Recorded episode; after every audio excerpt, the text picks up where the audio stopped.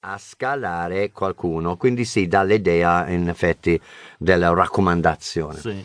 In any case, uh, in, any caso, I recommend Stephen King, The Stand, which is Ombre de Scorpione, um, because uh, if you haven't read Stephen King, there is a misperception about him because, anzi, there's a myth. Uh, everybody thinks he's a horror writer. Remember that this is the man who wrote uh, Shawshank Redemption, Sulle ali della libertà, Il Miglio Verde, The Green Mile. These are not horror films. This is Stephen King. He, he's not just a horror writer. The Stand is about the apocalypse. It's an extremely entertaining book. As a writer, I really like him.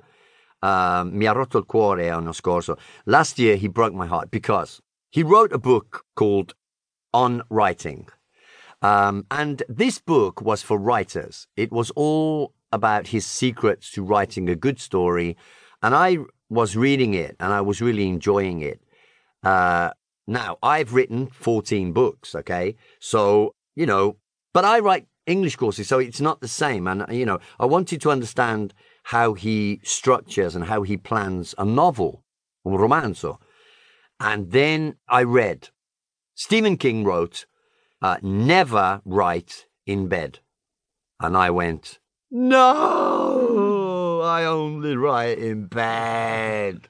Ma ha ragione lui, ha ragione lui. You have to sit down at a desk, you have to be disciplined. And it's true. But uh, I was very uh, disappointed when he said you should never Right. write in bed. Yeah.